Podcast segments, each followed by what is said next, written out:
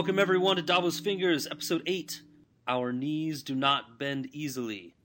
Insert funny uh, fellatio joke here. That's what she said. We are your normal cast of characters. I'm Scott. We have Brooke and Matt here as well. Hey. Hello. and uh, we'll be covering uh, covering five chapters this week, just like every week. We'll be giving a brief summary and then uh, diving into some critical analysis by the team. Uh, this week we have Eddard nine, Dany four, Bran five, Tyrion five, and then a double dose with Eddard, Eddard ten. Uh, that's chapters thirty-five to thirty-nine, according to the Wiki of Ice and Fire. Uh, just uh, I do this every episode. Just a reminder: we're spoiler free until the very end of the podcast uh, for a special segment that we call Davos After Dark. We'll play a nice, nifty little musical segment, courtesy of Matt, to warn you that it's coming. So you'll you'll have plenty of time to get away if you're not interested in being spoiled. This episode was recorded, uh, what, Matt? Four, five days, five days after the release of A World of Ice and Fire. Uh, Indeed. I got my copy on Saturday. It's amazing. I've had no time to read it because I've been preparing for this episode, but uh, the pictures are amazing. My son Luke loves them.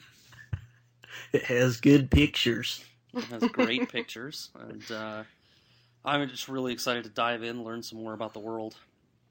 And Matt, I know you got it on uh, on Kindle, right?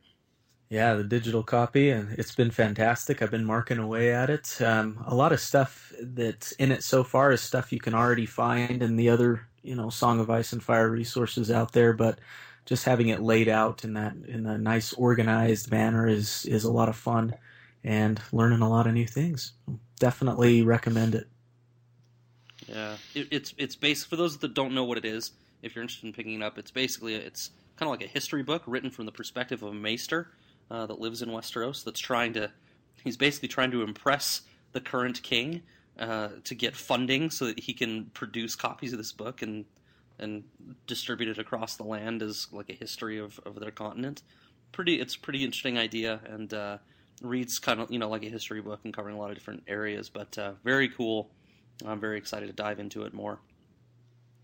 Me too. I haven't picked up my copy yet. All of my energy has really been focused on finding a new winter jacket, but right after I accomplish that monumental task, I'm definitely picking it up. It does sound like a difficult a, one. when you live in a barren wasteland like Calgary, you need to have your priorities. So Yeah. When you're a shallow idiot like me, that's where the priorities lay. Well, how difficult can it be, Brooke? You're gonna pick a black one. We all know it. yeah. Yeah. But for trim, down, lined, well, we'll see. I'll let you guys know. All right. we'll tweet out a picture of We'll Brooks. tweet out a picture of Brooke's new jacket. Oh. All right. Uh, back on track. Sorry, everyone, for the departure. Uh, we will. Uh, we we always encourage uh, encourage you guys to contact us with any uh, any questions you've got or comments. I love hearing from our listeners. Um, all the usual channels. DavosFingers.com is our Tumblr site. Uh, email at wearedavosfingers at gmail.com. Twitter at DavosFingers. That thing's been lighting up like crazy lately with all of our all of our new followers. Uh, and also you can find and like us on Facebook as well. We do some updates there too. So uh, without further ado, I think we'll jump right in to Eddard 9. And Brooke, I think you're taking this one if you want to get us kick-started. Yes. Cue the Ned music. Winter is coming like a dire wolf prowling in the dark. He'll take off your head, but his friends call him Ned. Warden of the North, yeah, he's Eddard Stark. People are probably getting so sick of that song. No Oh, way. it's awesome. No, it's so good. Reminder to our listeners all of the uh, chapter introduction uh, jingles are ri- original compositions by our very own Matt. Very impressive. And we've had to li- hear Edward like twice a podcast. Edward, excuse me, like twice a podcast for the last two or three. So Yeah. maybe I Nothing need will to write in us a more to second the one. fans of these books than calling him Edward. Well, we're getting The off to a good up. start. We're calling him Edward. We're talking anything. about Brooks' winter coat. On Davos Fingers episode 8, Edward and Brooke's new black coat. So last we heard from Ned, uh, Littlefinger had offered to take him to the brothel Ned had Jory searching for. And sure enough, he finds another wee Baratheon bastard, a little black haired girl that the besotted red headed mother had named Barra, of all things. And now that Ned knows that Littlefinger knows what he's looking for, he asks Petyr what other bastards Robert has sired and why Jon Arryn would be looking for them before his death. And Littlefinger kind of plays him off before Ned can sleuth further. And uh, then, boom, their little party is attacked by Jaime Effin Lannister and some Lannister goons right in the streets of King's Landing. So Jaime has learned that Catelyn abducting abducted uh, has learned about Catelyn abducting Tyrion and about Ned's fall from Robert's grace, and he tells Littlefinger to scram, and it's obvious that Jaime's out for some bloody retribution rather than some bargaining, because he doesn't actually make any demands for Tyrion's life. Ned tells him that Catelyn will certainly kill Tyrion if Jaime kills Ned, and Jaime calls his bluff, saying that Catelyn is too honorable to do that. Uh, then he says he isn't willing to chance his brother's life on a woman's honor, and the world groaned. And then he orders his men to kill Ned's, Ned's men being vastly outnumbered by uh, the Lannister goons. So Ned fights back, but he is crushed under his falling horse and gets a nasty compound fracture to his leg. There are descriptions of splintered bone. It's lovely. So he can't do much as his loyal men and Jory are cut down right there in the street. Um, Littlefinger eventually returns to the scene with the city watch, and they get Ned back to the castle, but the damage has been done. Ned is mercifully given Milk of the Poppy and is treated by Grand Maester Pycelle himself, and he passes out. And that's the end of the chapter. So, chapter is mostly just Ned getting completely jumped by Jaime um, uh, outside of this brothel. So, Ned is down with a broken leg, the Lannisters have made a responding move to Catelyn's first play, and we know that Robert has sowed a little seed and chucked a little corn all over the dang kingdom. so, knowing that, should we talk about how Ned was totally cool with his men fooling around in a brothel while he did the hands work? Because I feel like that's like classism. But maybe it's just Ned not dying on the hill of a young warrior's lust. I don't know. Did it not seem weird to you guys? He was like, "Yeah, no problem. Head off to the stables." Just do what you gotta do. Yeah. yeah. Well, oh, you want to play some strip poker right in front of me? But I How do like I thought I it's- do like that when he was ready to go and he's like, "Okay, guys, we got to go." Like there was no hesitation, right? They jumped Yeah. right up. He's like, "Please, just one more hand." It they got right back to uh, right back to work. They regained a little bit of their professionalism, doing up their pants, running after Ned. W- Welcome to the showed south. Amazing dexterity doing it one-handed like that. Uh, by Yeah, doing was it, I mean pulling his pants up. Uh, You're on a roll tonight. I I I actually I actually like the way Ned handled that. It showed it showed that he's a little bit in touch with reality. These guys are soldiers. I, I know Brooke, you'll hate me saying this, but soldiers kind of do this, and he's just kind of dealing with it. He's like, you know what? This is how men are. My men love me for not making a big deal out of this, and you can tell they love him because they respond to him as soon as he wants them to. I Mm. liked it. You ditch the night watch, we'll cut your head off. You want to play around with some hookers? That's all right. All right, yes, but let's not let's, let's his again not try to uh, try to throw our moral standards on this world. The, I see- I see exactly what you're saying, profession in this world is a reasonably respected one. Yeah. Well, the respectfulness of sex work aside, it's pretty clear that Ned would never actually purchase the pleasures of a working woman because he feels it is dishonorable. In fact, during this chapter, randomly, out of nowhere, he starts thinking about Rhaegar Targaryen, the prince of the Mad King Aerys Targaryen, thinking that Rhaegar probably wouldn't frequent brothels either. He's he was he was a stand-up kind of guy. So it's interesting that the man held so much esteem in Ned's eyes, and um, you kind of got to wonder. Um, and I'll bring this up because it was pointed out in uh, the Radio Westeros. Um, uh, their um, R plus L equals J, which our our listeners who don't want to be spoiled, you don't have to look that up. You don't have to find out what that is. But in that their episode, uh, they bring up the fact that uh, Ned really, up until this point, never thinks any sort of ill will about Rhaegar Targaryen, and uh, it, it's just interesting, especially since Ned fought so diligently um, to overthrow the Targaryens and uh, put Robert on the throne. Yeah, yeah. He, he's he's Robert's best friend. Uh, Mhm. he And it was his sister who Rhaegar apparently yeah captured and raped. yeah hmm and Allegedly. and Mm. yet he has enough honor that he wouldn't be in brothels. Kind of a yeah, an interesting, interesting set of an interesting comparison about their sets of values. Ned is Mhm. saying, "I'm like Rhaegar. I'm not. I'm not into these brothels, right?"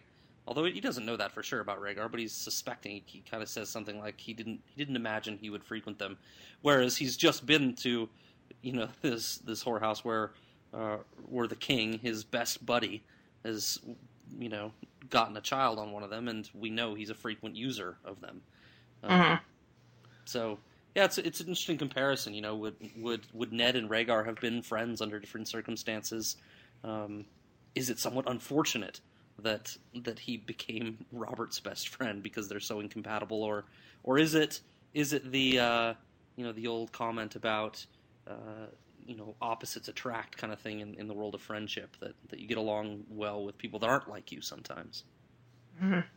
Yeah, I think in this case it that the opposite attract thing is more like Ned and Robert really complement each other, Yeah. in that Ned needs Robert to help soften his edges, let them loosen up, have some fun. Think back to that breakfast that they had uh, together on their way back down to King's Landing Absolutely. when they both, yeah, um, were were really truly themselves with one another because Robert could be honest and um, forthright, and Ned could loosen up a little bit, and it was, and it's thanks to their compatibility. Yeah.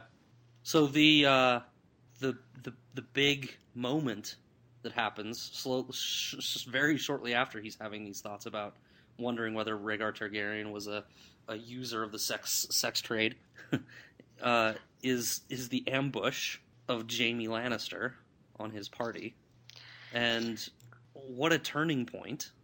I mean, it's kind of it's kind of interesting. It's it was almost it was almost a slow play by George, right? Like I, I for one have been sitting on this information for several chapters, wondering when the shoe's gonna drop. It's like we've known he's been captured for a while, Tyrion, and when is something gonna happen about it? And uh, you just kind of waiting for it. I, th- I think I feel like George was kind of building it up because Tyrion said at several different instances, you know, this is going to piss my brother off, or my brother will, you know, seek retribution, or you know, you'll be hearing from my brother. And us as the readers, up until that point, could kind of doubt it, kind of say, uh, Jaime, Jaime might not be that upset. This might be good that Tyrion's out of his hair. But um, this turning point was a shocker that Jaime would take such extreme measures against Ned, like literally attacking him in the street, not not looking to, you know, bargain for Tyrion's life, but just to like just go mad all over uh, Ned, and uh, You know uh, just even- the strength of his passion speaks to how much he does care about his brother and how upset he is about this. Yeah, And he's and the ballsy thing about this is Jaime's a member of the Kingsguard. yes, Like he is not supposed to be loyal to his you know to to family loyalty and stuff like that. He's loyal to the king. Like he's he's a government official, you know. Um, and he shows up with a bunch of his father's men, a bunch of Lannister guards as he is a member of the Kingsguard. I think that's super ballsy. yeah. We talked uh, about this before, right? With with kind of the way George treats the Kingsguard, and you know, Matt, you compared them in one of our episodes to to Secret Service, kind of right. They're kind of they're kind of removed from normal duties. There's duties. They're supposed to be taking care of the king, not engaging in family warfare or family politics. Yep. When they take that those oaths, they're supposed to kind of be out of it. And It's very similar to the Night's Watch yeah, in that Mhm. regard. yeah, yeah, in some ways. And you know, you see, you know, we see in the series that sometimes oaths are not all that they're meant to be. But you know, George just kind of lets this go, kind of pretty frequently, with with letting the Kingsguard do other things. And Jaime's a you know seemingly a frequent detractor from his vows. Well, and Robert's not too difficult to protect, it sounds like at times. He's either in the bar or in the brothel. So as long as you've got two of the seven Kingsguard watching him at one of those places, the other guys are probably pretty free to do what they want. Right? One guy at the door, the other guy holding his hair. Wow. I don't. Sorry, I don't. Scott. I know you love Robert. I'm just trying to picture why they're holding his hair. Which two inst- which of the two locations he's at that needs his hair being held? I don't, I'm trying to. I'm just trying not to picture it. Maybe. You just, yeah, you just get on with envisioning that. Yeah. do you guys think um, Littlefinger knew what was coming? Well, I believe yes, because Littlefinger, Varys, Pycelle have their finger on the pulse of everything that goes on in King's Landing, and I imagine they keep an extra sharp eye on the Lannisters.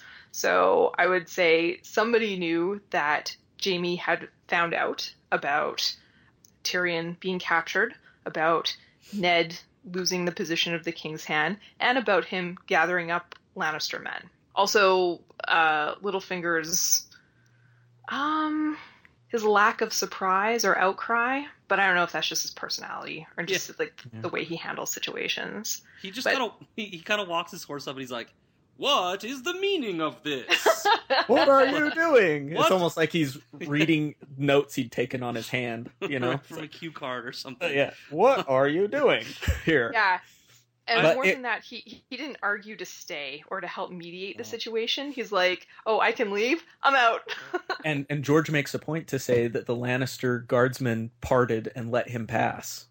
Hmm. Oh, that was interesting. You'd think that if Jaime wanted to take care of this, he'd be like, "Nope, no witnesses," uh, Yeah. would have and would have uh, held on to him at least until he'd done what he needed to do, which adds to the ballsiness of what Jaime's just done. He's like, "Yeah, let him go. Yeah. Still kick I your mean, butt." the the evidence could swing either way that he knew or he didn't know about it, but just us being exposed to Littlefinger's shenanigans and his his constant "don't trust anyone" warnings, you just like you can't even. You have to give him the benefit of the doubt that yeah, he wasn't on it. Yeah, Yeah, from Ty- I mean we've we've talked about about Littlefinger's motivations and what game he's playing in a few recent episodes of this podcast.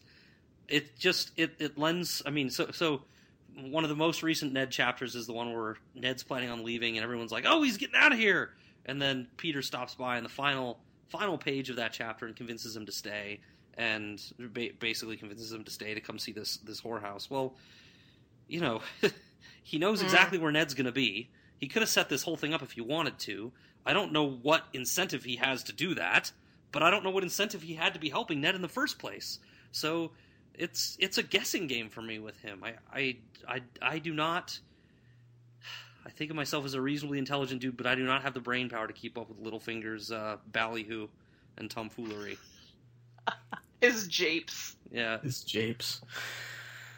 Oh, well, um, and then the other, maybe the final thing that at least I found interesting with this is Ned, as you know, as devoted to honor and as honest as he is, as soon as it comes up about you know Tyrion being captured by Catelyn, Ned fesses up, lies, and says it was me that that uh, commanded her to do that. I told her to take Tyrion. He doesn't even think twice. It sounds like he's like, "Yep, it was me." Uh, so I thought that was that was interesting. That yes, he does value honor quite highly, but when it comes to his wife and his family, maybe it plays second fiddle. Well, it goes back to what what Ned said before about um, about uh, I don't remember good lies. Uh, It wasn't good. That's not how he put it. It wasn't good lies, but uh, on, on, lies with honor. I think he was talking about Arya and Yeah. uh, and her lies and uh, that you know even that her lie wasn't without honor. Um, Mhm. Ned is, despite what people say, Ned is completely willing to lie. It just needs to be the right circumstances, and Mhm. this is one of them. And um, you know, in, in in fact, what he told Cat was the exact opposite. Get home as soon as possible and get our defenses going, Mhm. because the Lannisters are going to come after us. What I did not say was go after the Lannisters, please, immediately. So, uh, yeah, I mean, he's he's a stand-up guy. Yeah. There's not much else to say about it. So say we agree all. Should we jump to Dany? We can jump to Dany. Silver hair and purple eyes, always on the go. Kicking with the sun and stars, call him Khal Drogo. She know just where she gotta go and won't be tarrying. Look how Westerosi comes the nearest Targaryen. So it's been a while uh, since since we uh, talked Dany. Uh, we haven't seen a chapter from her since uh, our episode five. I think it was eight or nine chapters ago. So it's it's been a while. They are just now arriving at the destination that they've been riding at for lo these ten or twelve chapters, and you'll see why uh, a little bit later. Essos is just a huge place. So they finally arrived at, uh, I call it Vias Dothrak. Could be Vaes Dothrak. I say Vias Dothrak, which is the main Dothraki city. And to call it a city should not obfuscate the fact that uh, there's there's no desire to build anything uh, on the part of the, Dothraki. Everything that they have there is is brought. They're trophies from other conquered cultures um, or buildings that have been built by slaves they've brought from other cultures. So it's it's not your typical city, but it is expansive and huge. So they've arrived at, at Vias Dothrak. Um, Dany talks about how she has begged uh, with every possible skill she has uh, to get Viserys back into reasonable standing of the Khalasar. He's back riding, uh, no longer in the cart uh, that he was riding in before, or, or walking at the back of the of the Khalasar. and they, they talk. She talks with uh, with Jorah about a lot of things as they ride, and one of them is that Viserys is growing tired of waiting. Viserys actually says, "When am I going to get my army that I was promised?" And uh, Dany actually agrees when she's talking with with Jorah. She says, "Yeah, it's not right for for my husband to deny him his his uh, his army." But Jorah then explains the difference between Dothraki gifts and trading. Um, that Danny was a gift to Khal Drogo, and Khal Drogo will give, then give in his own time a gift of an army back to Viserys, and that's how things work. It's not a traditional trade system. So then Dany and Jorah start talking about the possibility of a Dothraki victory in Westeros, uh, driven by her, her brother at the head, and Jorah ensures her that, that Viserys would not be successful, but has to give it pause uh, when Dany asks if somebody else leading the army might be successful. Uh, that if if they were to meet in the open field, the Dothraki would have a chance, but that they're not uh, into siegecraft and probably couldn't take the castles uh, of of Westeros. So all this talking happens, some some interesting discussion points, uh, and they eventually arrive at the main part of the city and uh, dismount. And Dany learns that Drogo will be going to sacrifice to the gods for his safe return. And this is, I'm sure Brooke appreciates, only done by men. Women are not allowed to go to the mountaintop to make the sacrifice. But it does mean that Dany gets some much needed rest and alone time.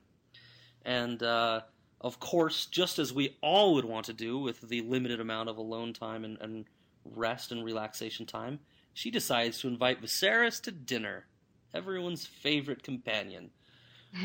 so she gets uh, her handmaidens to get a non-horsey meal prepared. Viserys doesn't like eating horse meat, uh, so they get a non-horsey meal prepared, and she lays out some just lovely garments that she's had prepared specifically for Viserys to help him fit in a little bit better uh, with the with the Dothraki.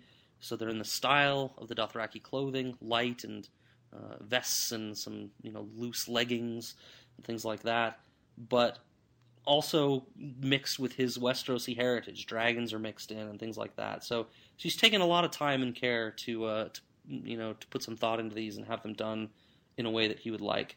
And uh, he, of course, arrives and hates them to the point of the dragon almost being awakened. Uh, he is intimidating her, gripping her arm, uh, pressing his fingers into her flesh, and she has grown enough now that she's not going to take it. Uh, her independence is shining through, and she reaches back and grabs the belt she had uh, prepared for, uh, made for him, and wings it at his face, cuts open his cheek, and uh, basically threatens him that if he ever does that again, she's going to have her husband kill him. And uh, he leaves. She gives away the, the dinner they were preparing and decides to cuddle up with uh, one of the dragon eggs and falls asleep, calmed by its presence as her little fetus reaches out to uh, to grip the dragon's egg that she's cuddling. Kind of a calming end to a somewhat disturbing chapter. And that's it. Nice to see Dany Yeah. again. It is. It is. So, I, I talked uh, I talked a little bit about you know the ride and the continent and and uh, how long we've been away from Dany and how long they've been riding to this place. So Sakin sus mapas mapas, except you can't because George didn't give you a map in Game of Thrones of Essos. Uh, so there are plenty online. I'm sure everyone's capable of looking. Uh, there's one we like a lot, Matt. It's uh, Galanix.com. What is it? Uh, yeah, Galanix. If you just Google Galanix, G A L A N I X, and then maybe do like a Song of Ice and Fire, it'll pull it up for you. It's a great little interactive map. It's got all the houses on it, and it can show you how big Essos is in, in reality. And what you're really looking at is um, the the road from uh, Pentos, where uh, Illyrio is from, to Vias Dothrak, and it's a long damn way, and that's why it's taken so long. And actually, this Galanix map has a little feature where you can like do this little keystroke thing, and like if you drag your oh, okay, and it, you can see how many miles it's supposed to be. According to the map, it's about 3,100 miles from Pentos to Vaes Dothrak. According to the map, Matt, That's that a- feature would have been really helpful when we were theorizing how long it, how far it was uh, in the north and everything several episodes ago. I totally just found it out. It's right there on the side in the map features section, and I've never read that part before. oh, cool. Isn't that like how wide America is? Like 3,000 miles? Um, yeah, Yeah, about. I think so. I That's know. crazy. Yeah, that's a long way on a horse. Well, I can tell you from from Salt Lake to Tucson, which is where I went to school. It's uh, almost a thousand miles. So that's a little. Let's, I don't know if that that puts any context into it, but so it'd be like driving from Salt Lake to Tucson, then back, and then one more time down, but on horses. but on horses. Yeah. That's it. Our entire audience got it. Yeah, our entire They know audience, exactly I'm sure, what has made you're that talking about. made that drive a bunch of times. Nailed it. Go Tucson football team. Yeah, they lost this weekend. Let's move on. Uh, so, yeah, so it's, it's basically all we're really getting at is it's a long damn way. All this stuff has been happening in the world, and it's been weeks of time, and believe it because it's a long way to get there, and um, and that's that's really what they've been doing, and and they've been doing it all. Just in, in case you missed it, they've been doing they've been going through this whole ride really for one reason, to to go and uh, get the marriage kind of blessed by uh, the crones, what they call them, and and also uh, the, the new baby brewing in the belly to to get some prophecy for for that little fella, uh, or or little girl, depending on what she is, what he or she is. uh, so it's it's a, a long trip for that purpose, but uh, that's the reason for it. It's kind of a weird chapter. I, I, I you know, the last chapter we had for Dany was all about growth. You know, her becoming kind of her own woman and empowering herself.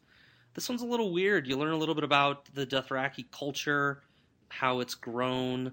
Uh, that you know they used to used to be more savage. I think Brooke, maybe that was in your notes, just about how they used to be more savage than they are now. They used to share their women, for instance, uh, but they wouldn't share their horses. Which is nice, uh, a, a nice cultural thing to have, I suppose. Well, well, the actually, this chapter is really well written in that George kind of used Viserys Ceres as a bit of a scapegoat for the counterculture, stuck up, I hate to say it, the American who is looking down on um, The Canadians. a- on an unfamiliar culture that he considers to be savage. But um, Dany has really accepted it, and we're shown more than told that she views it as just a different way of life with a different set of values, but still very much a, a, a valid place to uh, call home and to be accepted by. Yeah, she says. So it was a says, good chapter for that. She says, "These are my people now, brother. You should not call them savages." Yeah. Yeah, it, it goes very well in line with what we've talked about in past episodes about George's brilliance in writing POV characters and writing from their perspective. In that, as she's becoming more ingrained in this culture, so are we, because we're seeing this culture through her eyes. Yeah, But even that being said, what gave me a little thrill in this chapter is when her and Jorah are talking, and uh, he brings up like Ned Stark and how much he hates Ned Stark, and Ah. and to have Dany be like, "What's Ned Stark like?" I was just like, "Oh, there's a connection." Yeah, Um, worlds colliding. Yeah, but uh, the the best was when Jorah tells Dany that Robert should have been born Dothraki, yeah, which uh, kind of neatly ties up what uh, I think Matt, you and Scott discussed last episode, and that Robert makes a better fighting king than a ruling king. Yeah, and it's funny that, you know, judging from Robert's conversations with Eddard, um, he's frankly scared to death of Khal Drogo. Um, and it's funny that they're so much alike. Hmm Well, I think he's Yeah. I think he's scared of the Targaryens, but he knows that Khal Drogo provides some uh, some muscle. The 50,000 Dothraki screamers. Yeah, right. Sorry, I'm bringing Mark Addy into this. I love The HBO series. I love his performance. Love it. Big Mark Addy fan, but uh, but but from before when he was doing comedy on a show called uh, Still Standing, I think. I don't know. Anyway, um, so I, I, I, I found the, the most interesting thing I found about this chapter was when when uh, Dany kind of says, "Well, what if it weren't Viserys leading them? What if it were somebody else?" And I immediately thought she was thinking of herself when she was asking that question. But later in the chapter, she's she's uh, ruminating about her fetus, and and I, I got the impression maybe she was just wondering about whether he could lead the army. Did, did, you- Mhm. did either of you guys get that impression? Yeah, that's exactly what I got. Mm-hmm. You didn't think she was asking for herself, so she's still not to the point where she thinks she could do this. No. Nope. I, I Um, think she definitely sees herself. I think she definitely sees herself as a a wife of a great warrior, and I think she's found a lot of strength, and she feels like a very strong character. But I don't think she sees herself as a warrior herself. Well, there's something in there where she's talking about the Iron Throne, and Mm-hmm. I don't know whether she feels like it really belongs to them. Maybe that was in an earlier chapter. But no, I de- go ahead. yeah, she's. I think she's definitely starting to see herself in a ruling position.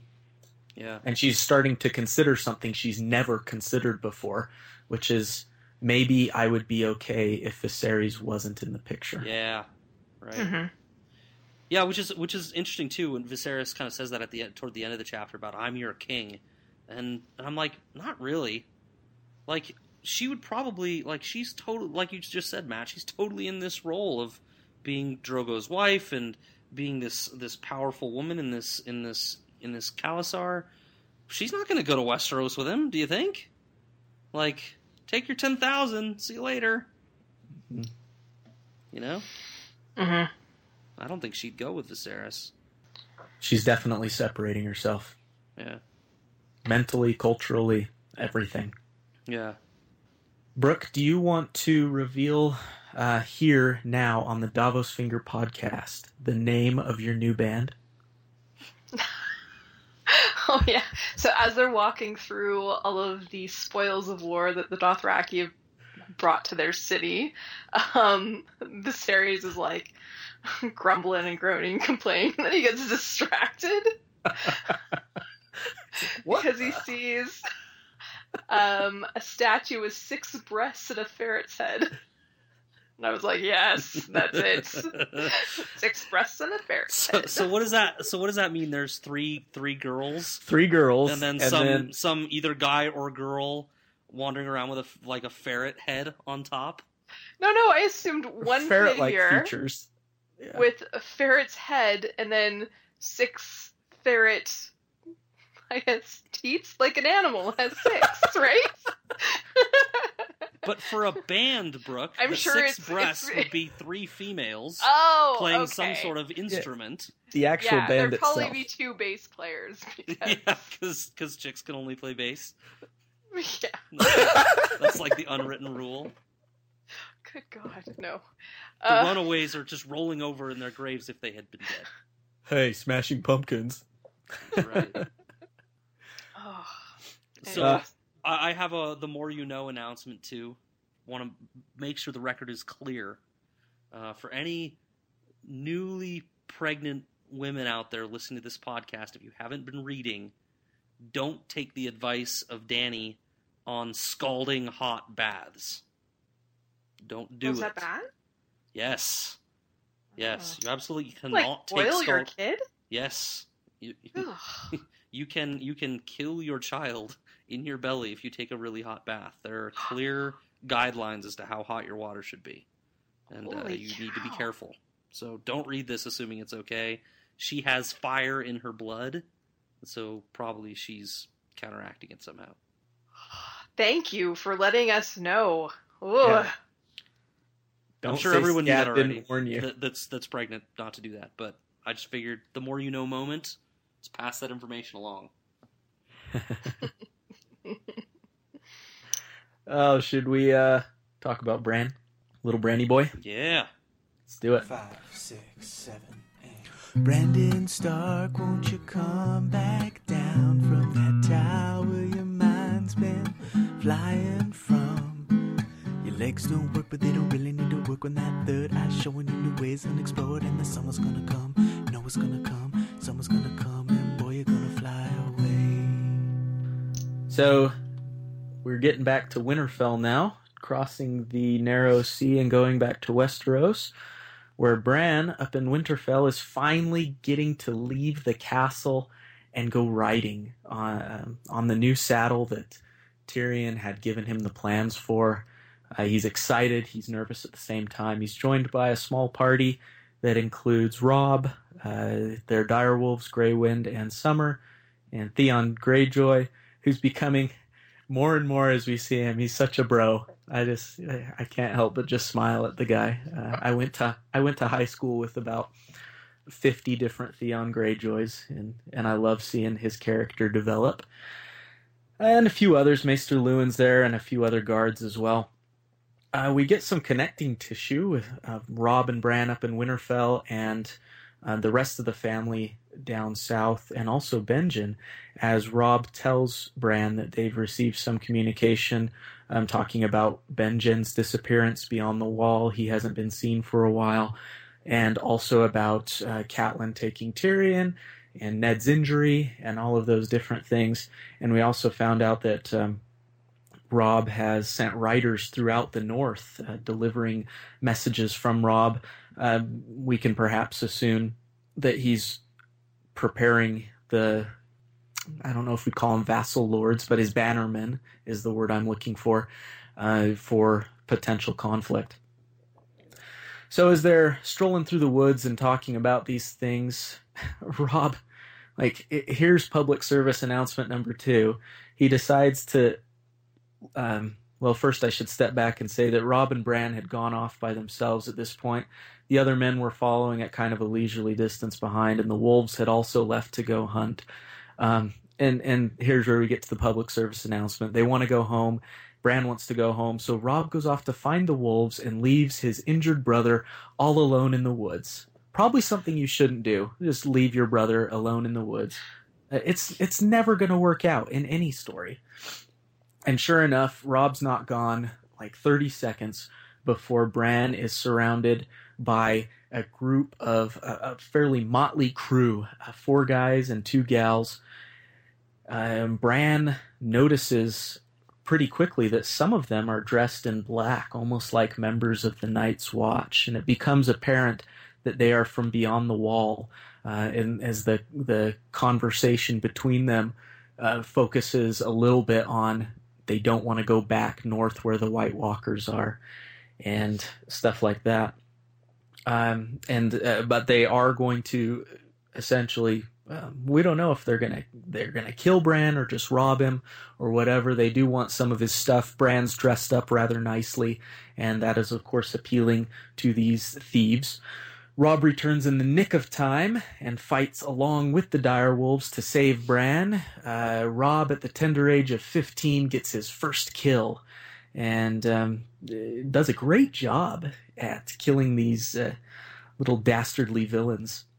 And we get some very graphic descriptions of what the dire wolves do to uh, some of these guys as well, ripping out their intestines and stuff. It's very cool. To the point that there's only one left. Uh, a guy named Stiv. He's holding Bran at na- knife point. He gets him off his horse and is holding him at knife point, uh, ordering Robb to kill the dire wolves and everything. And if the, he does so, he'll let Bran live. And then all of a sudden, uh, an arrow. I think the word George used was sprout. It sprouts from uh, Stiv's chest, and they noticed that Theon had shown up in the nick of time to to kill this guy something that kind of angered Robb a little bit, um, knowing that he could have missed and hit uh, Bran. Um, but anyways, all is well. The bad guys are dead. There's one wildling left, uh, a female named Osha. Robb decides to show her mercy and takes her back to Winterfell for questioning and to kind of find out what's going on. And that is the chapter. So an action packed chapter, a very graphic chapter. Uh, we see a lot of fun things happening. Um, one thing that I liked in this is the intuitiveness and and the loyalty and, and all these different almost human characteristics of the dire wolves. Uh, even to the point where we found out that they'd been before this whole experience had happened, they'd been howling the night before and things like that. Uh, maybe around the same time as as Ned getting hurt and clear down in uh, King's Landing. So I wanted to talk a little bit about these dire wolves and their developing relationship uh, with the kids. Um, it's just interesting to see them. Uh, how fiercely loyal to they they are. You know, they're not just stopping these guys; they're ripping out their guts. You know, uh, and no one's no one's stopping them from eating the humans either. No one's like, no, wait, stop. Do not develop a taste for human flesh. That will only lead to trouble. There's like, yep. I don't think they're worried about it. I, I think they're. I think they. I think they trust those wolves at least the, the, the kids themselves, the owners, trust those wolves implicitly, and they know that they'll do what they want them to do.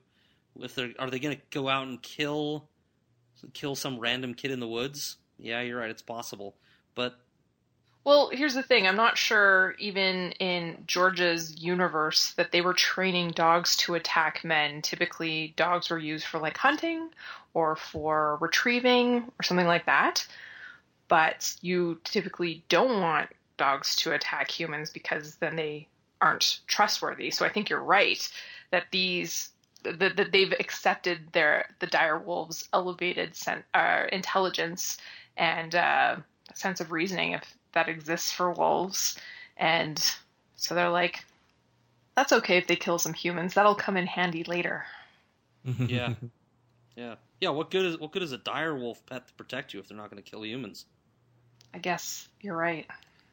But but uh, but I do wonder whether it is a mechanism of, mechanism of defense for those direwolves, or you're right, whether human is just meat, other than their other than their, you know, their own children that they're protecting, right? Yeah, maybe that's what wigged me out. Was it wasn't just that they killed the humans, but they're they were like, yeah, like settling in and like muzzle deep in some guts. Yeah, what was the line? It's something about uh, pulling out blue snakes Yeah. of in- intestines. Yeah. yeah, it was clearly intestines, like Matt said, but it was just good imagery. So well Yeah, described was. from an eight-year-old's point of view. Well, right? almost almost the way the direwolf would think about it. Yeah. These blue snakes, you know. Mm. Yeah. Yeah, a little Speaking bit. of killing people, what do you guys think of of, of old hero Robb? What, How's he developing?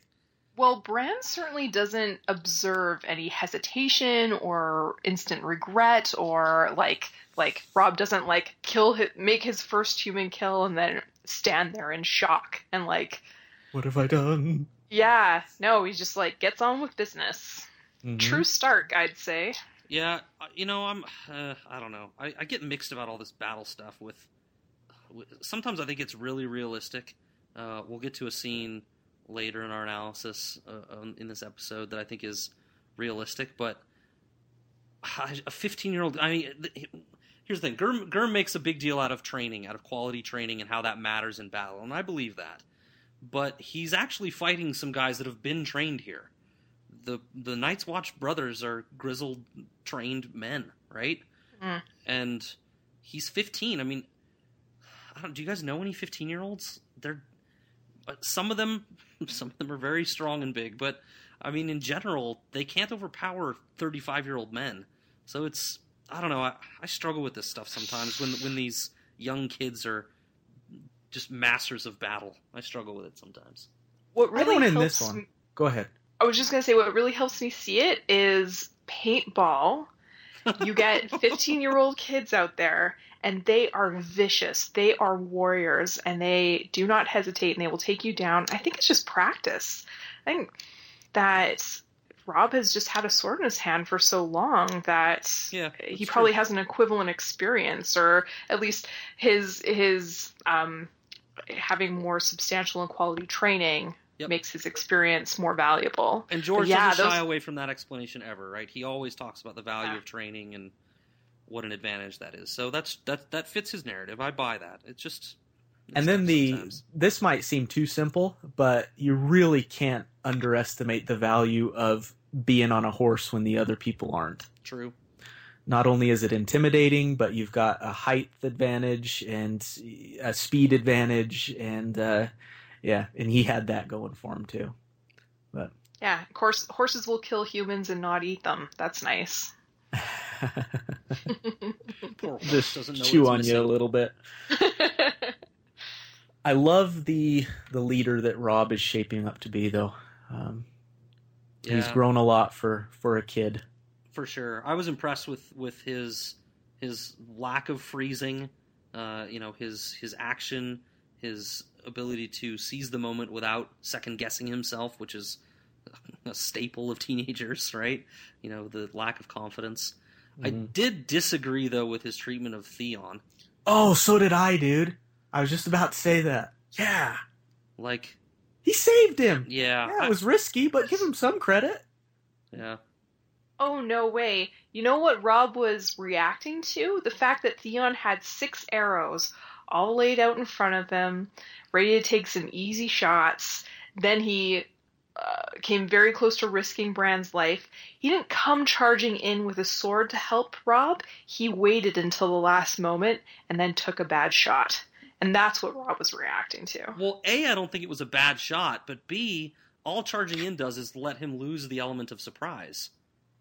If he charges in there, then the Stiv just turns and says, All right, both of you drop your swords and kill the wolves, or whatever. If he stops and takes stock of the situation, plants the arrows, gets ready, and measures his shot instead of alerting him to his presence, he can actually save the day. I thought Theon did the right thing. Uh, It's it's, it's like what a, a, a sniper does.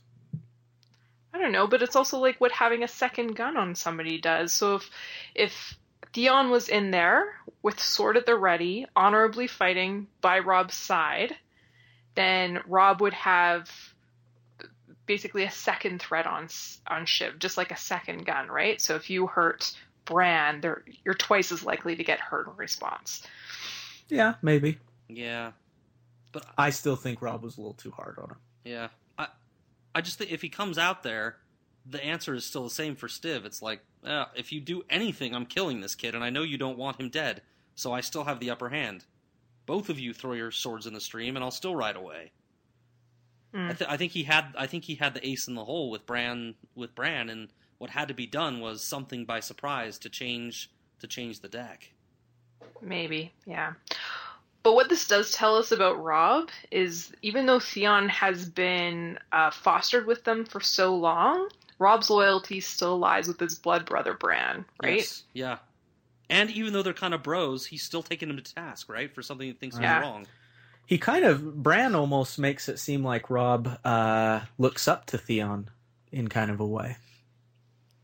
It's it's almost like the uh, the begrudging I look up to you because you can get away with things I can't, Exactly. but I still don't really look up Yeah. to you because I'm better than you. Mm, Mhm. mm. That's the way I see it. I would agree with that. What else we got? Luwin? You want, you you were particularly impressed with something Luwin said. Well, it's like the only line he had, and I thought it was it just it. uh Luwin sometimes drops these little nuggets. Uh, folly and desperation are oft times hard to tell apart.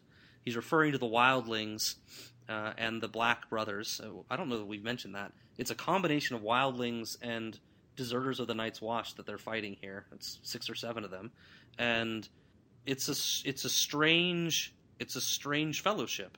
Maybe not as strange as as the original fellowship, but a strange fellowship. Groups of people that don't don't usually get along that well. They're kind of sworn enemies, really. And here they are, kind of taking to the road together. And I think Luwin nails it. He's saying, well, you know, they're willing to risk and, and take this chance to, to steal from you. Uh, it's not folly. It's they're extremely desperate. They're trying to. They, they gotta. They got. They got something chasing them, or you know, they they're that hungry, or you know, something. And it, Mm. it's just a little nugget that he drops for Lord Robb. You know, recognize it, right? Yeah. Sometimes desperation can lead people to do things like this. And Robb claims to listen to everyone. He says that specifically. yeah, yeah. Uh, and they- and they do- a careful, a careful and good.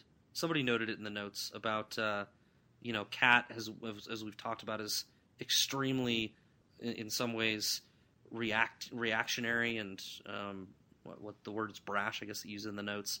And you know, Ned is maybe too careful sometimes. Robb seems to be kind of getting somewhere in the middle, and this chapter showed a little bit of his development there. Agreed. Good guy. Good guy. Yeah, let's uh let's talk about Tyrion now. Cripples and bastards and broken things, but the power of the mind can give you wings. Drinking and japing and yeah, ladies. Tyrion Lannister or imp if you please. All right, Tyrion. Well, uh, Tyrion, we get his account uh, in this chapter from prison. He is at the beginning of the chapter. He's battling wits with the witless turnkey named Mord. Uh, Mord is your hilarious torturer that likes to pretend to pretend to give you food and then throw it away, uh, kick you. Uh, kind of your standard your standard torturing turnkey, and uh, particularly likes a game where he offers Tyrion food and then takes the plate away and then takes the plate away and then throws it out of the edge of the sky cell. What is a sky cell, you ask? A sky cell is one of George's brilliant locations in this series, uh, which is the prison system in the Eyrie, which involves uh, a floor, a ceiling, three walls, and an open cavity to go flying off 600 feet down to your stony death. And uh, that's how they imprison their uh, their prisoners. It's it's noted in the chapter that it's the only place in the Seven Kingdoms where prisoners are encouraged to escape whenever they wish um, by jumping out of the sky cell to their death. Uh, in any event, what's that? It's brilliant. Yeah, I love it. It's it's a so terrifying. terrifying and just also just kind of against the beauty of the view that they have, right? Just this beautiful view of the mountains, and then it's just your death trap. Um, and the, Tyrion mentions that there's a writing in blood on the wall about uh, a guy that said he was being called to the called to the blue, and how many people do. Mo- Mord even comments about how many people jump, you know, and, and end their lives in these cells. But Tyrion doesn't want to end up that way. You get a little background. Tyrion stands accused uh, of murdering both Robert Arryn and, and sending after sending uh, the murderer after Bran that Catelyn stopped with her hands of steel. He can't keep his mouth shut when he's being accused. He uh, his mouth gets him in worse shape than he's in, trying to uh, give attitude to uh, to Lysa, and uh, they almost send him right. They almost send him flying immediately, but Catelyn steps up and insists that Tyrion is her prisoner. That they've got to they've got to take him to his cell, and and he's got to uh, stand for his crimes. Tyrion kind of laments the situation as he's in his sky cell. He's getting beat on by Mord uh, at every feeding, getting fed occasionally, uh, but half the time his food's getting thrown away. And he thinks about what he can do to get out of it. And um, he he actually also thinks a little bit about his siblings and what they might be able to do to help. Even suspects, tries to reason out which one of them might be responsible for the attempt on Bran's life. Wonders if one of them did send the footpad uh, after Bran. So Eventually, uh, he tries to seduce the galactically stupid Mord. Uh, he promises Mord all of his gold just for delivering a message to Cat to to uh, to Lysa Tully. Uh, the message. Uh, I mean, he's extremely desperate. He can't can't seem to get away from this sky cell in any way, and eventually he's just going to starve to death or jump out into the blue, or Mord's going to kill him with his uh, boots to the stomach. So he he bribes Mord just to deliver a message to, to Lysa.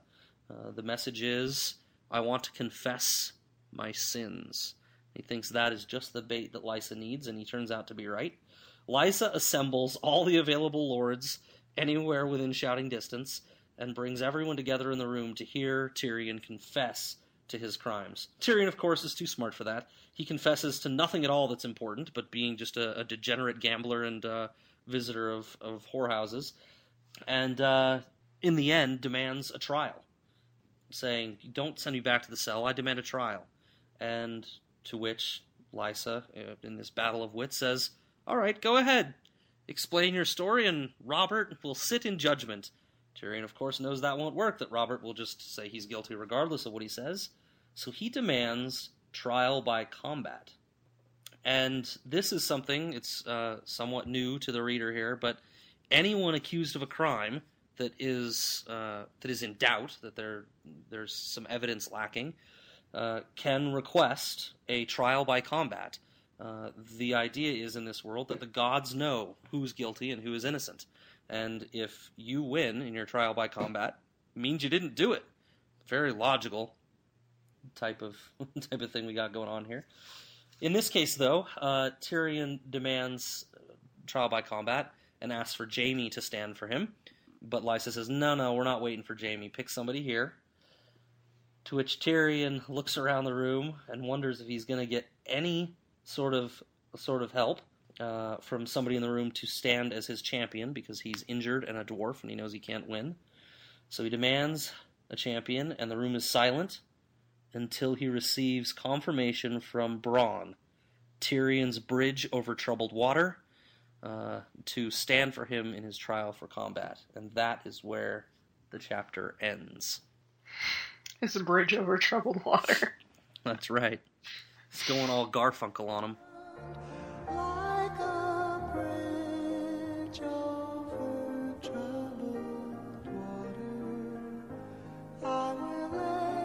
Love Ron.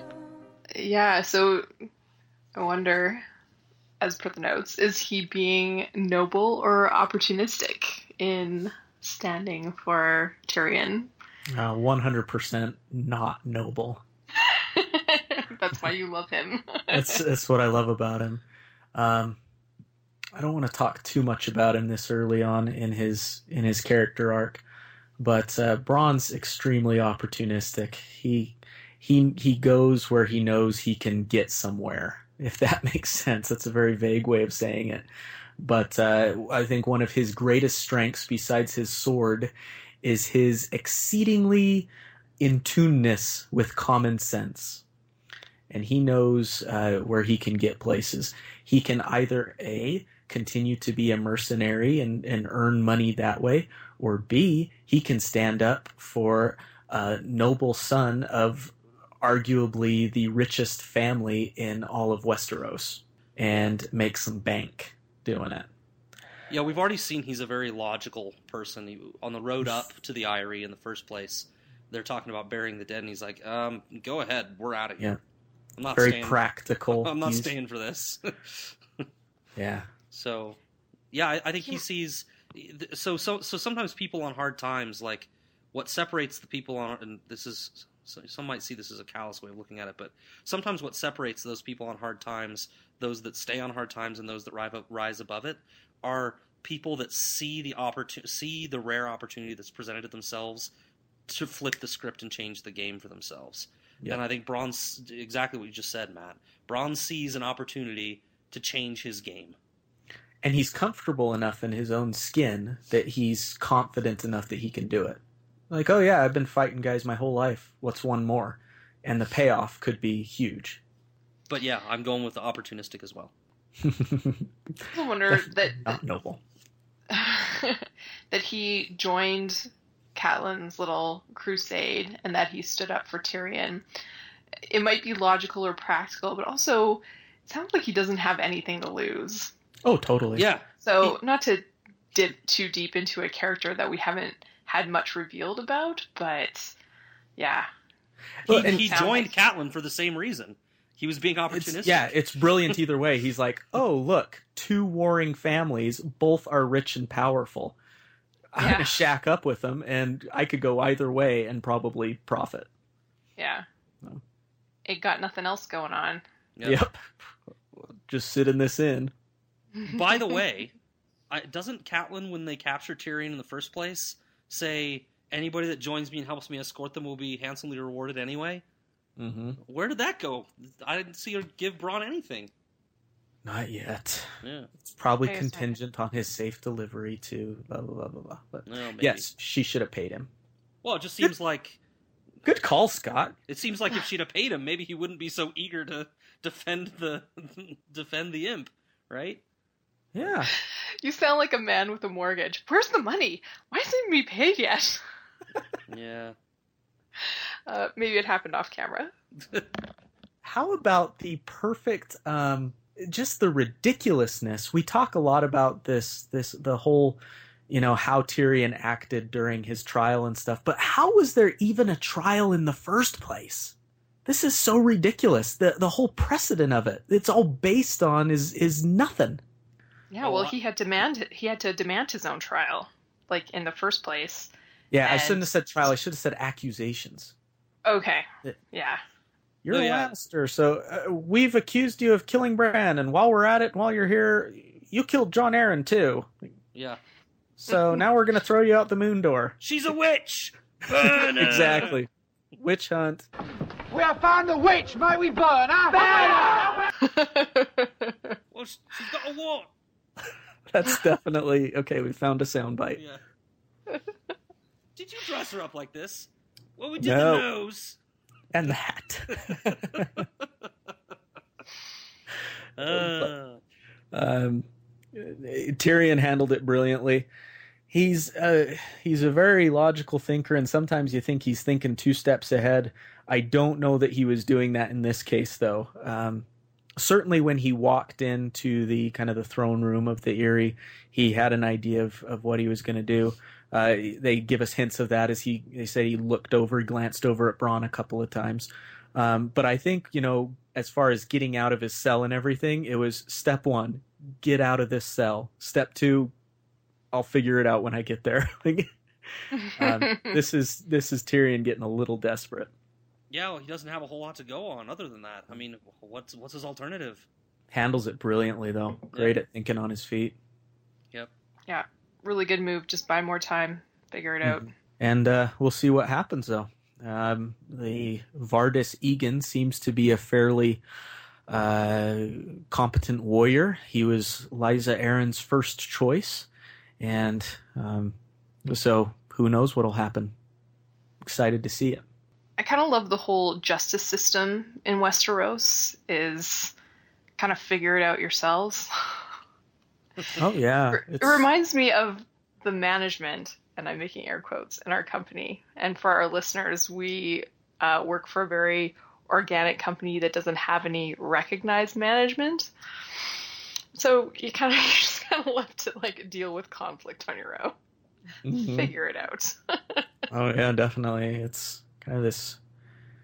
we don't even have HR. it's Yes. insane. Yeah. I am Just figure it out. silent. uh, I, I think uh, one one thing, just one thing Tyrion notes in this chapter, when you talk about the justice system and it's all figure it out on your own, there do seem to be like some precedents. You know, um, Tyrion is angered that she won't allow them to wait for Jaime to come be his representative. That that maybe it's standard to wait. Um, you know, he seems kind of put off by it. He also says earlier in the chapter, well, if if Cersei's smart, she'll demand that Robert sits in judgment, that King Robert sits in judgment, and that's some sort of precedent has been set that kings can do that. Like, oh, I don't care Mm. whose prisoner he is, the king can make that request. And Sure. he he admits that that Cersei's probably not going to think of that, but um, so it, it seems like there are precedents. But it's also kind of given the communicate. You know, there's no cell phones being whipped out, whipped, whipped around out here, right? So Mm. it's kind of like, well, we sat in judgment already. Sorry it happened. And what could people do? So it's like, well, it's kind of the uh, ownership is nine tenths of the law or something, right? Like, well, he happened to be here, and so we tried him. Sorry if that's not what you wanted. It's over now, and he's dead. You know, like they kind of No, you're totally right. Uh, It's not people just figuring it out. It's my tiny brain not be able to comprehend yes, the feudal system. yes, Like Mhm. after living in democracy my Yeah. entire life and only knowing that, I'm like, "Hmm, where's the governing body? yeah. Why is anyone standing for this? yeah. why is this happening? But that was what the, I guess that's why people fought for independence. I get it now. Okay, it's all coming together. and and the implications uh, they're not even thinking about you're going to kill the son of the like i said before the one of the most rich and powerful families in all of westeros maybe she maybe lysa feels a certain amount of comfort knowing that she's in the Vale which is virtually impregnable Yeah. she's she's okay with starting a war because she doesn't think that anyone can get to her up in her high tower which is probably true Although it's a little bit different than what she said last time in Cat's chapter, which was, "I wanted to come here to hide, not start a war with them." Right? Uh, and yet here now- she's like, "Let's do this." Yeah, I think that maybe shows how uh, how batty she's becoming. well, and and how much Tyrion has enraged her with his comments yeah, too. Yeah, she's lost it. She gone. she gone. She gone. All right. Well, it'll be exciting to see uh, next chapter how the big showdown, throwdown between old Vardy and Bronn goes. Mhm. Indeed. Looking forward to that one. Let's jump over to Brookie, and uh, you'll f- close us off with uh, Eddard's next chapter. We were bookended by Eddard this this Right episode. on. Cue more Ned music. Winter is coming like a dire wolf prowling in the dark. He'll take off your head, but his friends call him Ned. Warden of the North, yeah, he's Eddard Stark. All right, so uh, we open with Ned dreaming well under the influence of the milk of the poppy. And it's apparently an old dream, which implies that he's had this dream a lot, and maybe it's more like a memory than a dream. So the dream goes as such much younger Ned, with seven cherished Stark men, who are long dead, are up against three Kingsguard knights in the foothills of Dorne, which is a long ways from where the King Aerys died. So his three Kingsguard are uh, sort of on the loose, and uh, Ned is questioning what they're doing there. Uh, when he moves to fight them, by the way, we don't know why they're there, but when he moves to fight them, in his dream, he hears his dead sister Lyanna screaming his name, Eddard, and there's a storm of blue rose petals across a blood streaked sky. Just très dramatic and probably fitting for an opium induced dream. Ned wakes, muttering, I promise, I promise. And it turns out that he's been out for almost a week. Unfortunately, Robert has demanded to see Ned as soon as he wakes, And even more unfortunately, Robert shows up with Cersei. Wah wah. So Ned does his best to hide his out of itness from the Queen and tells Robert, who is rightfully annoyed, that Catelyn took Tyrion prisoner by Ned's own command. So just as he told Jaime, Ned aligns himself with Catelyn and her decision. Ned and Cersei kind of have it out. Uh, Ned demanding that Jaime be brought back to King's Landing for justice, because Jaime has, of course, scarpered right out of there after the attack. And Cersei tells Robert that he's weak and she ought to be wearing the male armor and he ought to be in the skirts in their relationship. Hey, now I'm going to say something that I know all three of us have said before. Are you ready? Robert loses it. and he hits his wife, landing her a backhand so hard that she hits the ground. And she recovers with an amazing amount of dignity and says that she'll wear the bruise that he leaves her with like a badge of honor. But later, when she's gone, Robert admits that he shouldn't have hit her and that it's not kingly. But he doesn't know how to fight someone if he can't hit them. Yeah. So before Robert leaves Ned, he tosses him back the king's hand brooch and forbids Ned from returning to Winter from returning to Winterfell. So Ned Robert basically said, "Go back go back to your lands of snow. Um, if you won't agree with me." And this was their big fight over what to do about Dany. But now he's saying, "You're not allowed to return to Winterfell." Ned asks why Robert wants Ned to continue being the king's hand if Robert doesn't listen to Ned's counsel. And Robert admits that someone has to rule the kingdom. So, to seal the deal, if Ned ever tries to give the king's hand brooch back, Robert threatens to pin it on Jaime Lannister, which is actually a really smart threat because and probably the the first smart thing Robert says in that whole conversation. and speaking of smart, well, I'm not condoning victim blaming here. Can we talk about how Cersei was kind of asking to be hit in the face by telling Robert that a Targaryen would never let their hand talk to them that way? Like, could there be anything she could say that would enrage Robert more? It's like, damn woman. Yeah. Yeah. She, might, she, might was like- totally poking the bear there. Yeah, Just Oh, over and over and over was gonna and say- over again. You left She's- out in the summary my favorite line in the chapter, which was, "You'll wear it silently, or I'll honor you again." Oh, yeah. Oh, man. Oh, I mean, I don't condone that kind of violence at all, and I, I put it in my notes like I felt I feel terrible laughing at that line, but it was oh I loved it. Yeah. Again, Violence doesn't solve your problems, kids. Talk it out. Yeah.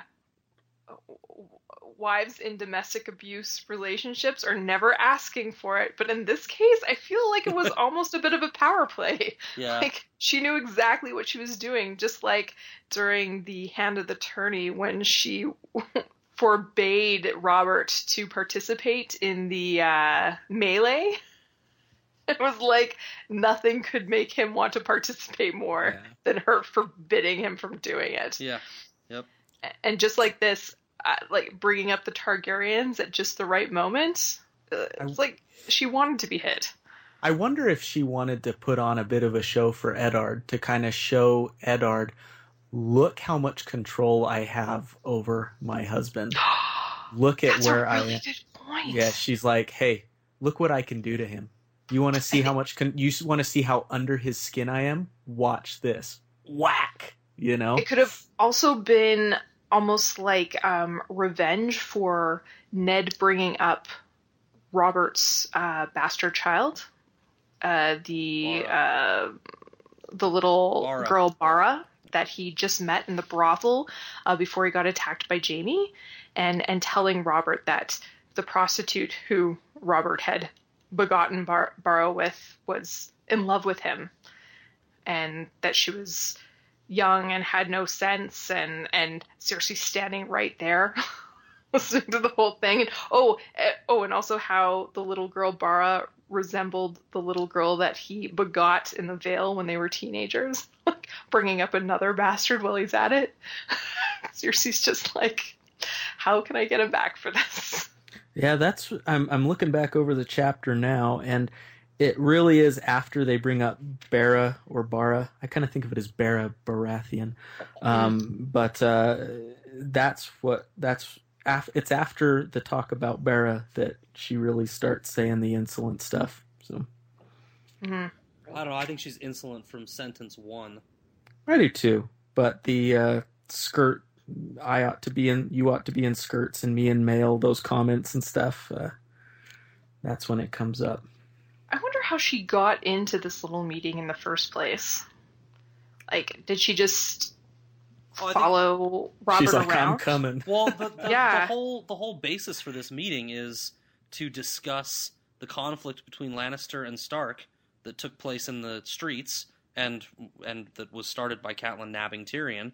And so I think I, I think Robert, uh, I guess he's not always the most logical guy, but probably listened to her and she said, "Hey, I should be there for this. My family needs to be represented in this. It'll be one sided if they're not." I think it's actually. I, I don't. I, I don't begrudge him at all bringing her. I think it was the right thing to do. Yeah, I think he should Uh, have waited a little bit. He's like, oh yeah, yeah, yeah, yeah. For, Irish and all hungover. oh yeah, yeah. For, stuff su- for sure, it was bad timing. But when the conversation happened, I think I think they needed both of them to be there to talk it out. Absolutely. And the- The, fact that That- Cersei is a bitch and drove it the way she drove that conversation the way she can and did, kind of took it out of control really fast. But what should have happened was a sit down where they talk about this situation and what what the result is going to be. And it Mhm. went crazy. And then at the end, at the end, Robert's just like, "Fuck it, I'm gonna go kill some boar. That's his answer for I everything. can't deal with this. I'm leaving. I'm gonna go hunting." Like what? what do you mean? What are you talking about? Like it, it makes you think that actually the reason he's forcing this meeting to happen right now is not to get resolution on the issue at hand, but to say, "Hey Ned, I can't I can't believe you took this long to wake up. I need you to rule while I go hunt." Finally, you woke up. I'm going hunting. Or like, yeah, I've got to get this out of the way. Cersei wants to talk about it. I just want to get this over with. And yeah. I, like the the Jaime the the threat to make Jaime the hand at the end of the chapter.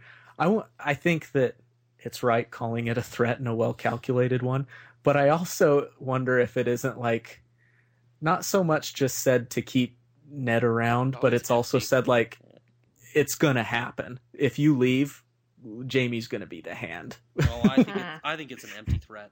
Uh, I don't maybe think do it. I don't think it's that empty. I think he knows that Cersei would push for it, and what else is he? He's gonna fold as he's done every other time to her. yeah, I already made him the Warden of the East, so it's not like completely out of the realm of possibility. So he's Warden of the East, Kingsguard member, and Hand of the King. Uh, Uh, I think at that point he would at least be removed from his duties as Warden of the East. I don't know how it would work with the Kingsguard stuff because Kingsguard's for life. So that's an interesting possibility. But Mhm. the king can do what he wants, so if he wants to make a Kingsguard uh, his hand, he can do it. But, um, you guys want to do some Davos after dark? I don't know. I feel like we. This was a short chapter, six pages. There was a lot plugged in there, though. Do we miss anything we need to hit? Uh, we've got the tower of um, the dream that he had at the tower. I'll just say about it. Cool battle. This was the battle I was talking about earlier in the podcast when I was saying sometimes I think he gets it right. What he has is three of the best warriors in the entire land, and they basically are fighting seven men, and that's what it takes to win is seven against these three, right? And what I yeah, and what I love about it is uh, the continuing grayness of the characters that we're starting to see in George's world. The grayness between good and bad. It's not black and white, right? This is a very tragic battle, very cool, but it's Yeah. Ned doesn't want to do it. Have you ever have you ever heard two opposing sides speak so respectfully of each other before doing battle? Yep. It's like, what's going on here? Maybe you guys should just sit down and talk it out. You sound Yeah. really mutually respectful here.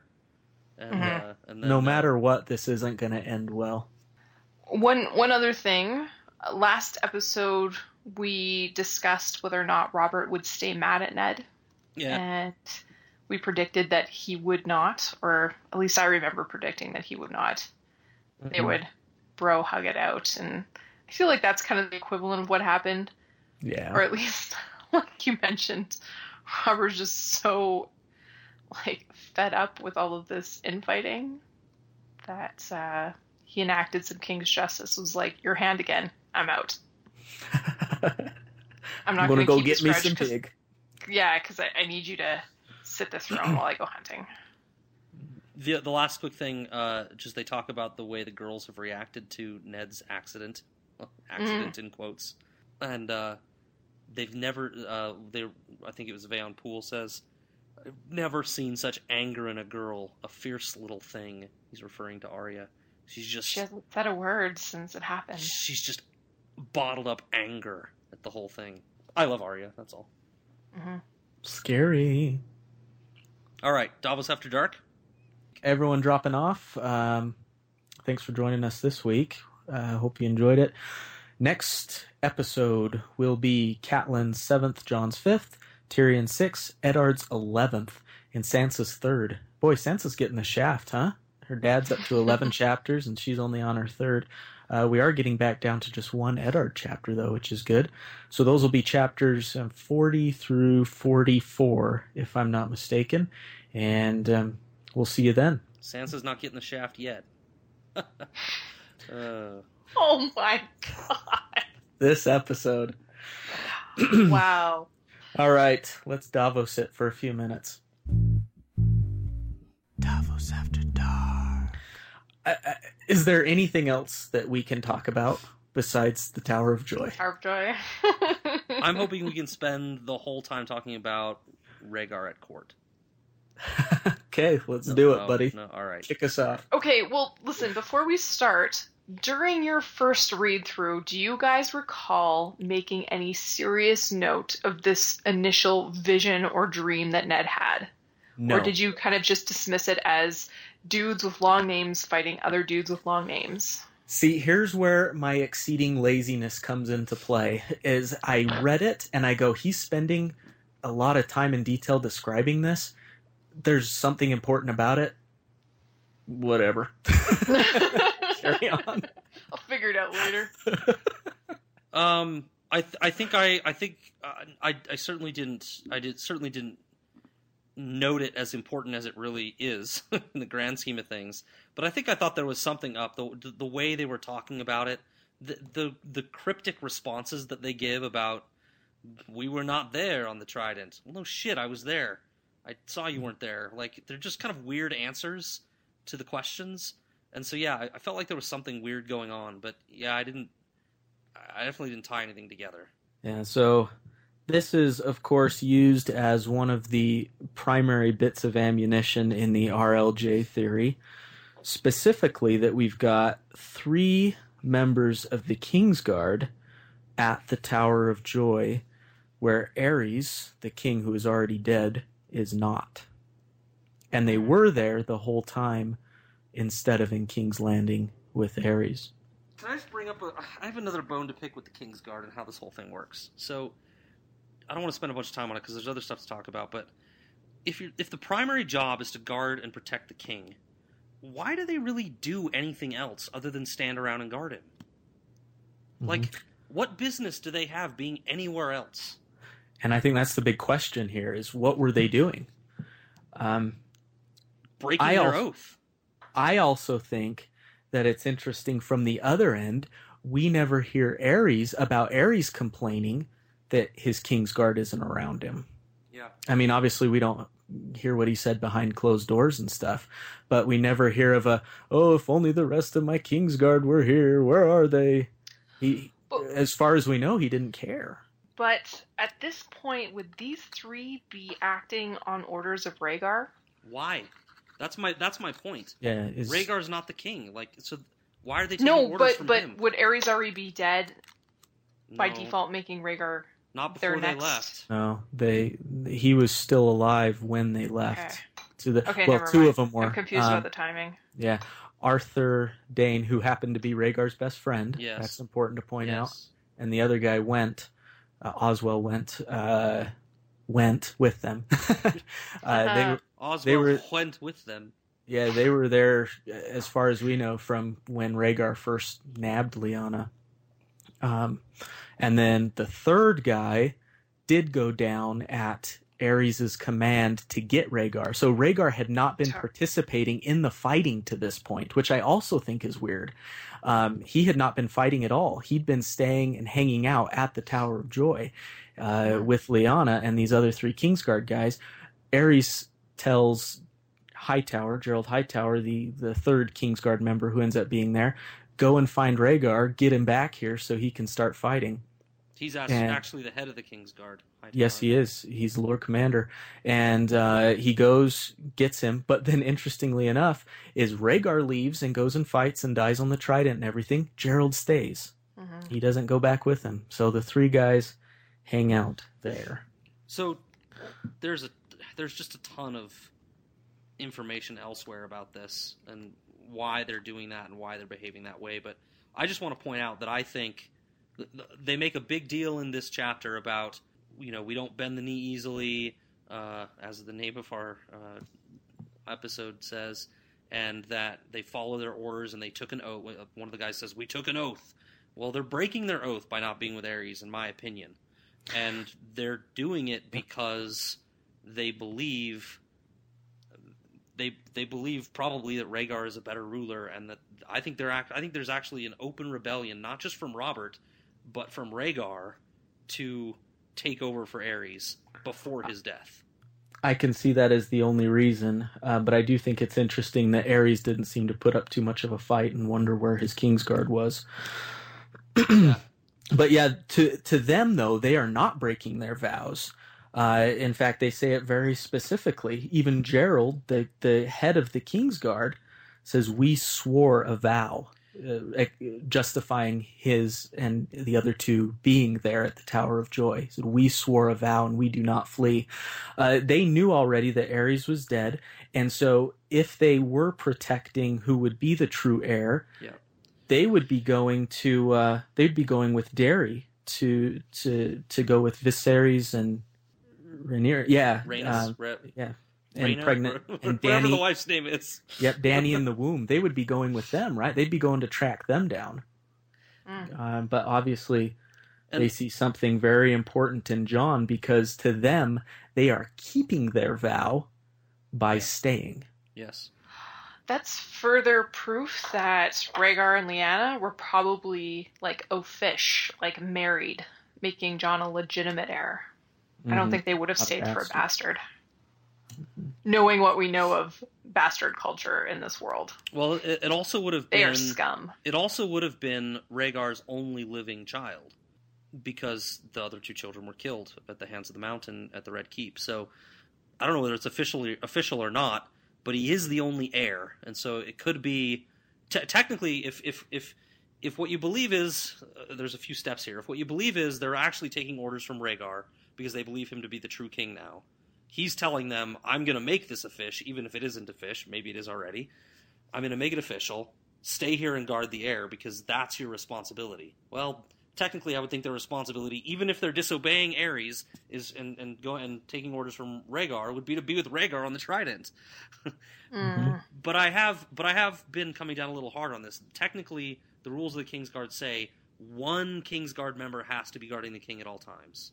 So the other Yeah. ones can do whatever the king wants them to do. They don't have to be around him. It just seems odd to me that they're so frequently not around him. But they're still at his beck and call. Yes. It's not like, oh, he's got one, so we can go and do it whatever, whatever we want. Yes, they're still under And- his command. And that's what I keep harping on too is why wasn't Aerys more worried about all his guys ditching him? Yes, absolutely. Especially given that, well, from from other sources, you get the feeling that he he did not trust Rhaegar at this point. Right. that that he thought Rhaegar was up to up to something suspicious, and yeah, I mean he, I would Was think he just given, so given crazy and out of it that, yeah, that he just didn't even care anymore? well, there, yeah, there's two extremes. He's either so crazy and out of it that he's not even thinking about it, and he's just kind of nutso, or the other side is we we know that he's just paranoid at this point. He sees shadows everywhere, and because of that, you would have thought he would have just had them ring around him the whole time, right? So I could see it either way, but Or maybe he maybe he figures like someone like Arthur Dayne is Rhaegar's best buddy. Maybe he doesn't want someone like that close to him if Yeah, he's maybe. distrustful of That's- Rhaegar. That's true. Regardless, it just seems like something is rotten in the state of Denmark. Yeah, there's there's a lot of unanswered stuff going on here. Um, but you know, it, it seems like we've got to be getting some answers about the Tower of Joy soon. Uh, one And thing what that I promise? Sorry. Oh, go ahead. no, I want you to go. The this promise. is No, no. Yeah, Yeah, let's promise, talk about the promise, promise. Promise. yep. What promise did he make? I don't know. But she's on his her her deathbed. That that much is clear. When the promise was promised. hmm Th- Yeah. yeah. Is it? Is it? Uh, so there's some lots of different alternatives. Um, take my body back to Winterfell. Seems like it's something more dire than that. Take care of this uh, of this boy and raise him as your own. Tell them he's yours. Don't let Robert know that he's mine and Rhaegar's. Mm, that's Um, the camp that I'm in. yeah. Um, I mean, there, there's there's kind of it could be any sort of any anywhere in that range, right? It could be something that she asked him to promise. Yeah, Lyanna had a real nose for what Robert was all about. Yeah. I mean, like even at some point, um, uh, she she tells Ned when when she's still alive. Oh, yo, when she finds out that she's now betrothed to the young Lord of Storm's End, um, she knows that he'll never be happy with just one woman. And Ned says that um, you know maybe that'll change once he gets married. And she says, Love is sweet, but it cannot change a man's nature. Which uh, she seems to have a handle on what Robert's nature really is. And that nature is killing the child of Rhaegar Targaryen. So the final thing that I just wanted to to add to all of this is exceedingly disappointing to some people. Let's just cast a, a dark pale over all of this. Uh, I was just reading about some of the stuff that George Martin has said about the Tower of Joy Dream. Um, and this is a quote that I found from Clearback in 2002. He says, You'll need to wait for future books to find more about the Tower of Joy and what happened there, I fear. I might mention, though, that Ned's account, which you refer to, was in the context of a dream, and a fever dream at that. Our dreams are not always literal. Ah, Oh bullshit! I call what a cop out. I call bullshit. Oh, So there wriggling you his go. way out of it. Yeah. Yeah. I call So- bullshit. I think he's he's just trying to cast some doubt. He's Yeah. A little red herring there. It, I- I it, it, it all it makes me want is to meet Howland Reed more. Mm. The answers seem to lie with him. He's all that's left. Yep. Well, um, we've arrived at the end time wise of our episode.